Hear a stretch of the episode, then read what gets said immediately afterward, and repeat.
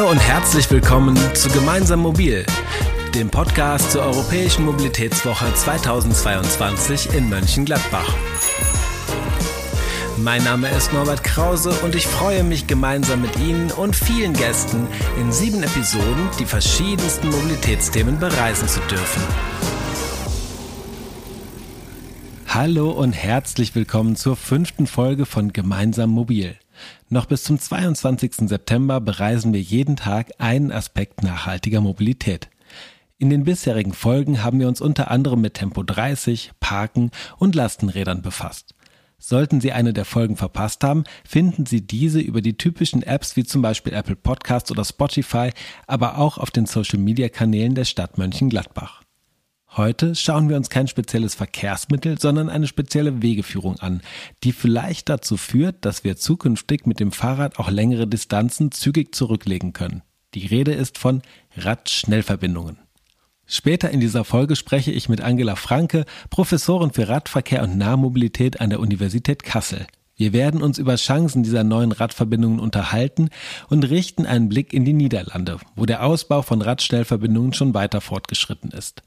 Zum Schluss der Sendung erwarten wir wieder eine Sprachnachricht von Marco Jonas Jahn. Er wird uns wie gewohnt das Wichtigste der heutigen Folge in einem Reim zusammenfassen. Doch jetzt schalten wir erst einmal in den Nordpark. Dort bin ich mit Jens Postelmann, Verkehrsplaner für Rad- und Fußverkehr bei der Stadt Mönchengladbach verabredet und spreche mit ihm unter anderem über den aktuellen Ausbau und Planungsstand von Radschnellwegen. Ähm, Herr Postelmann, wir haben ja gerade unsere Räder am Borussia-Park abgeschlossen und sind jetzt auf einem Stück ganz frischem Asphalt unterwegs. Wo sind wir denn gerade? Also wir sind in Mönchengladbach im Nordpark und wir sind hier gerade auf dem ersten Bauabschnitt des Radschnellweges Rheindahlen-Nordpark, der einmal bis nach Rheindahlen führen soll und vielleicht auch, oder so ist es geplant, weiter über Rheindahlen hinaus nach Wegberg bis an die holländische Grenze und in der anderen Richtung bis zum Mönchengladbacher Hauptbahnhof. Und mal lese ich so von Radautobahnen, mal von Radschnellwegen, mal von schnellen Radwegen. Ist das alles das Gleiche oder gibt es da so Unterschiede?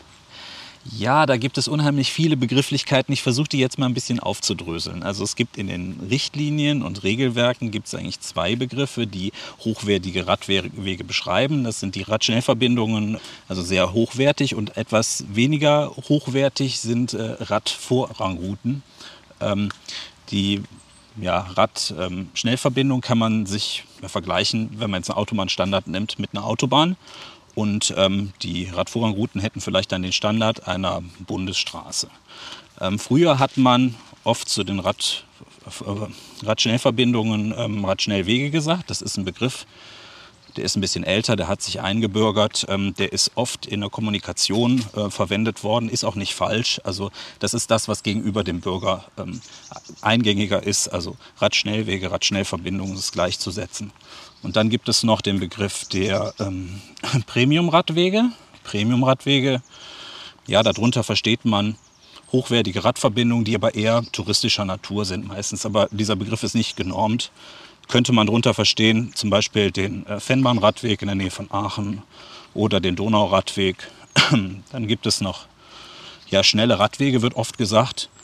Da würde man auch dann eher darunter verstehen, dass es ähm, direkt geführte Radwege sind, die halt eben nicht den Standard haben von Radschnellverbindungen und Radvorrouten. Und ähm, hier haben wir jetzt einen Radschnellweg. Hier haben wir einen Radschnellweg.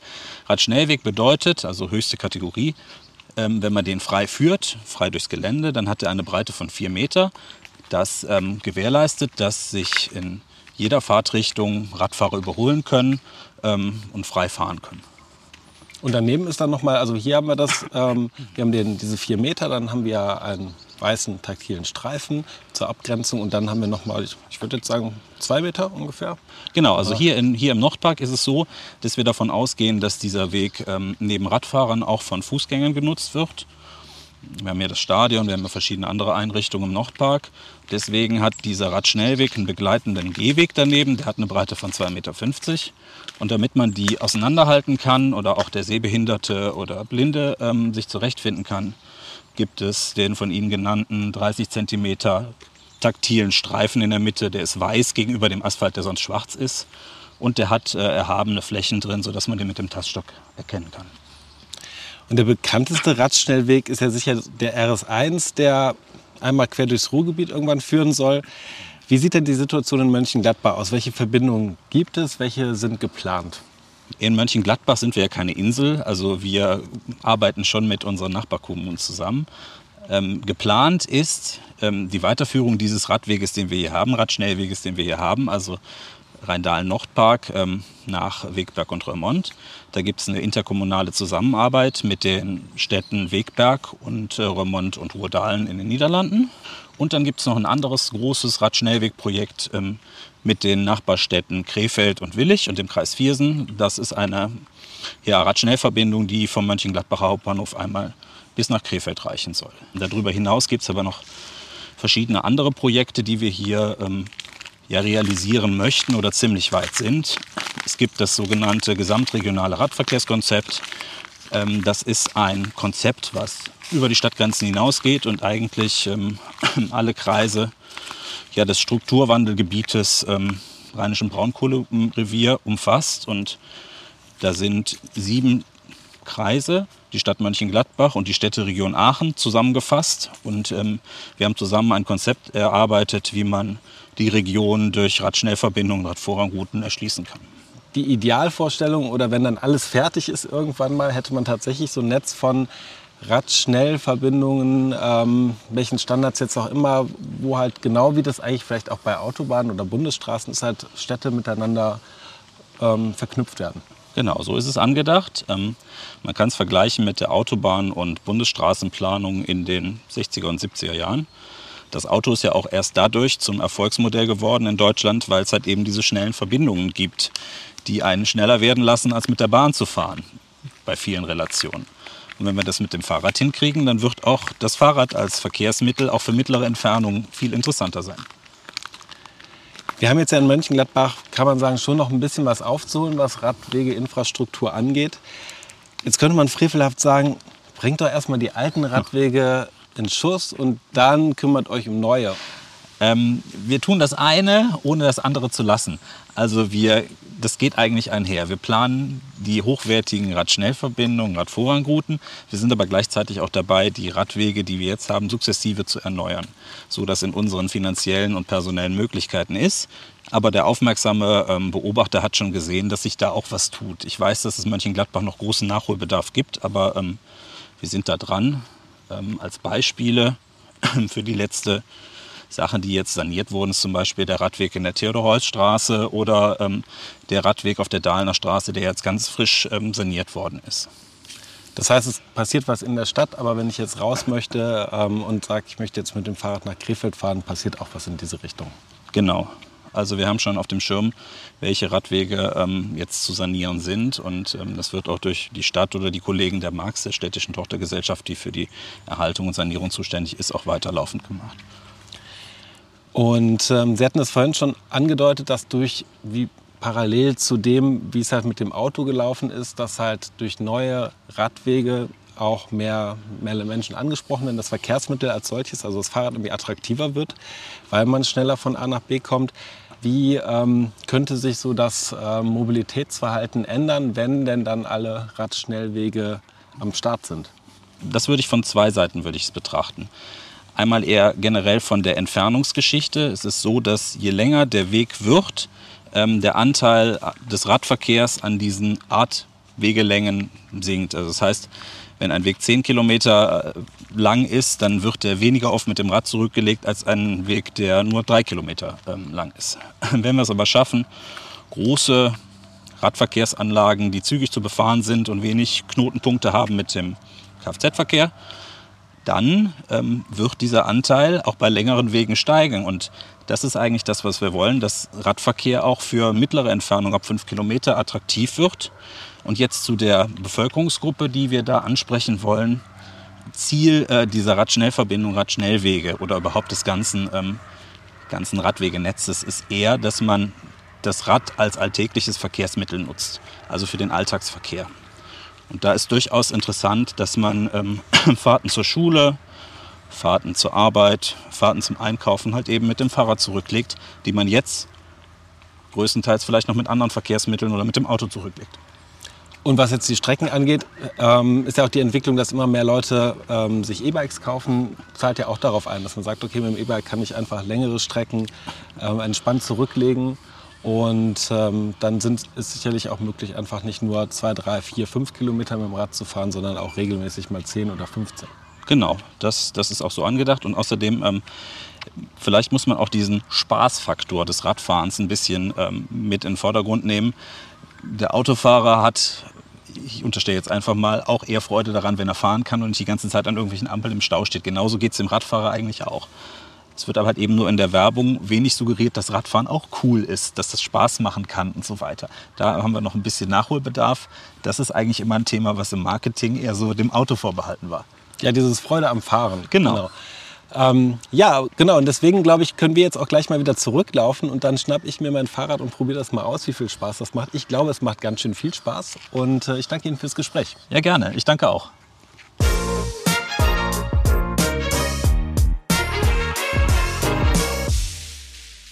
Wir sind wieder zurück im Studio. Nachdem wir gerade einiges über aktuelle und zukünftige Radschnellverbindungen in und um Mönchengladbach herum erfahren haben, telefoniere ich nun mit Angela Franke. Sie ist Professorin für Radverkehr und Nahmobilität an der Universität Kassel.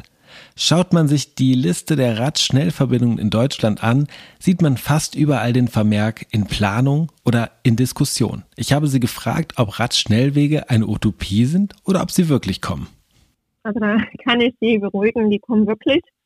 Es sind sehr viele Radschnellwege im gesamten Bundesgebiet in der Planung, auch in der Umsetzung ähm, und in einigen Teilstücken ja auch schon umgesetzt bei Infodateure, aber auch natürlich in anderen Bereichen in Deutschland, dass wir sagen können, ja, es ist da, man äh, kann sie auch schon testen, man kann natürlich auch ein paar Meter in die Nachbarländer fahren und dort auch schon mal einen Eindruck bekommen, was Radschnellwege ausmacht und warum ähm, auch jetzt viel Kraft reingesteckt wird, äh, dass in Deutschland mehr Radschnellwege indeed äh, umgesetzt werden. Und manche nennen ja Radschnellwege auch Fahrradautobahnen.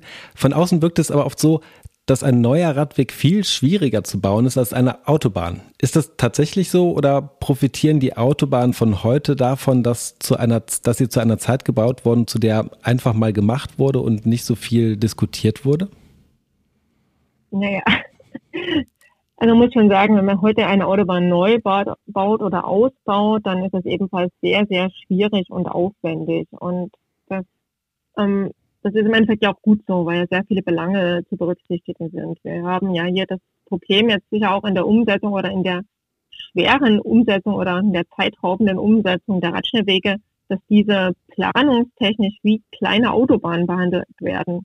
Und das heißt, es fängt an bei den Honoraren für Planungsbüros. Das geht natürlich dann weiter über die Belange von Naturschutz, von Landwirtschaft, von Anwohnenden und so weiter, ähm, die alle hier berücksichtigt werden müssen. Und ähm, das sind natürlich bei Radschnellwegen, die jetzt über verschiedene ähm, kommunale Grenzen gehen, natürlich verschiedene Akteure, die verantwortlich sind. Das heißt also, dass jede Kommune auch ihre eigenen Anforderungen, ihre eigenen Wünsche an diesem Radschnellweg hat und, und sich im Endeffekt abstimmen müssen. Und das führt zu langen Planungszeiten, Bauzeiten und im Endeffekt natürlich auch von der Planung her ähm, ist da kein großer Unterschied mehr im Endeffekt auch zu einer Autobahn. Ne? Das ist eine schlanke Autobahn, auch wenn ich dann ordentlichen Aufbau mache. Und ähm, da aber auch den Gedanken haben muss, wo, welche Ziele sind hier verbunden, wofür ist, äh, baue ich diesen Radschnellweg, was, äh, was erwarte ich mir davon.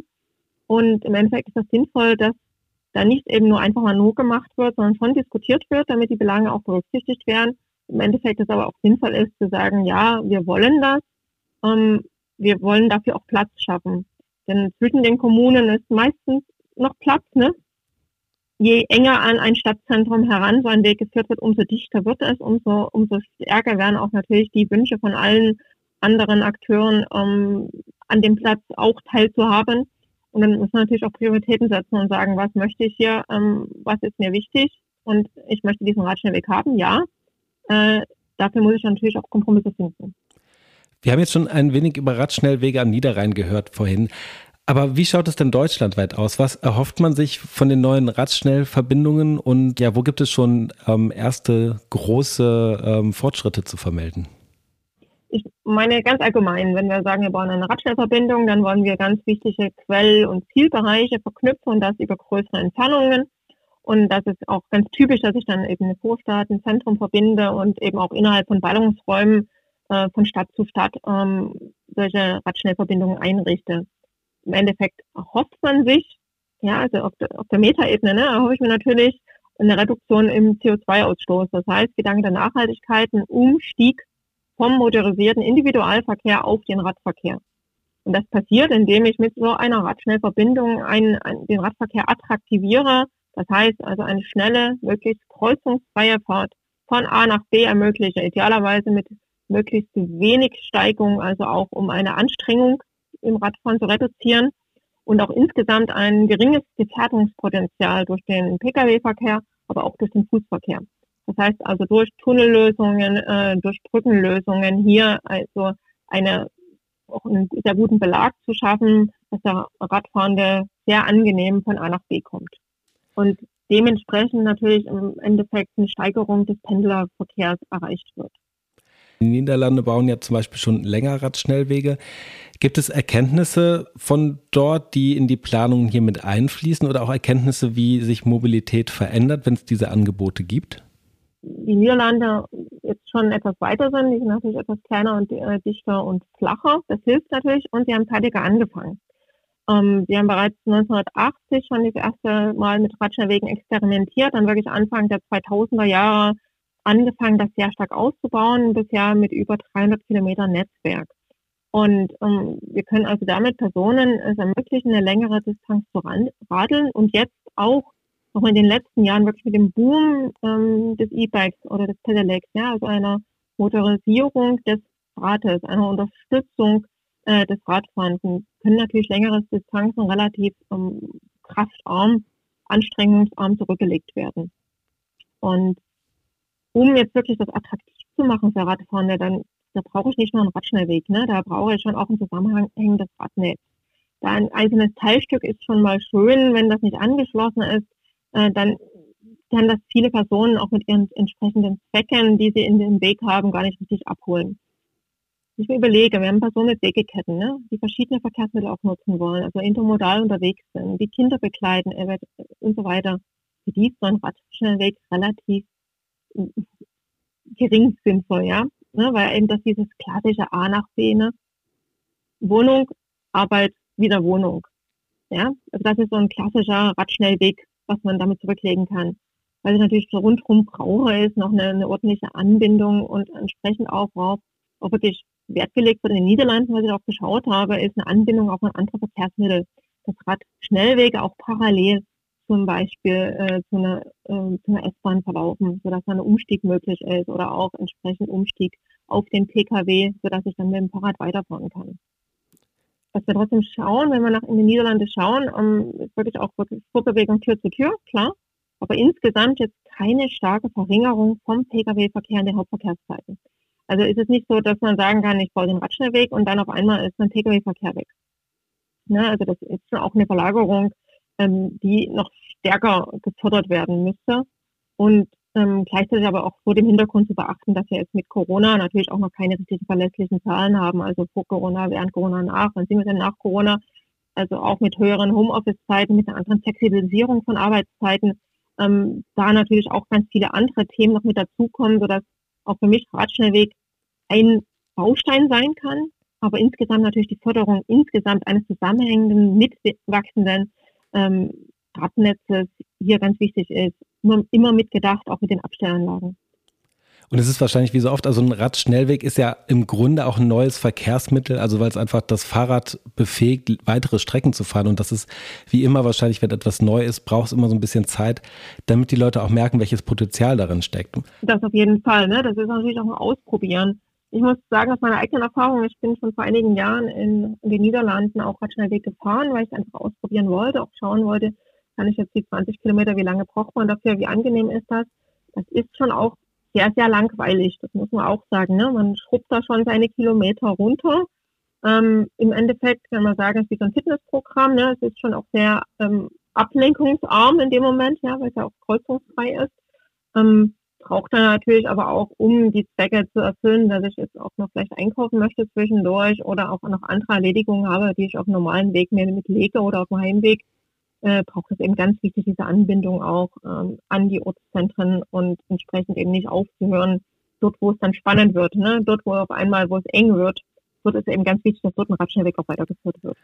Und da passt dann vielleicht auch wieder der Vergleich zur Autobahn. Ich weiß, dass der Begriff der Fahrradautobahn ja generell so ein bisschen kritisch gesehen wird, aber vielleicht ist es da in, an der Stelle passt es ganz gut, dass man sagt, so auf der Autobahn fahre ich ja auch jetzt nicht, um ähm, besonders landschaftlich schöne Strecken zu sehen, sondern eher um schnell von A nach B zu kommen. Und so ist es bei dem Radschnellweg dann sicherlich auch, dass da die Geschwindigkeit so im Vordergrund steht und ähm, nicht die Aussicht, sage ich mal.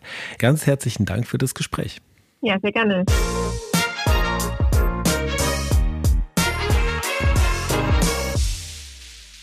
Wir sind fast am Ende der fünften Folge angekommen.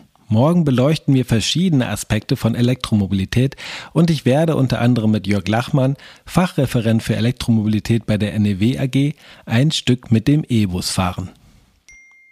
Pünktlich zum Ende der Sendung kommt gerade die Sprachnachricht von Marco Jonas Jahn an. Bevor wir gleich zusammen reinhören, verabschiede ich mich schon einmal, wünsche einen schönen Tag und würde mich freuen, wenn wir uns morgen wieder hören. Ja, ich sitze hier gerade auf einer Bank irgendwo im Ruhrgebiet und neben mir, der Typ, hat gerade Folgendes erzählt. Ein verliebter Junge aus Herne hat sein kleines Herz in der Ferne, doch dank RS1 hat er nie lange keins, radelt nachts im Schein der Laterne. Das war Gemeinsam Mobil, der Podcast zur Europäischen Mobilitätswoche 2022 in Mönchengladbach.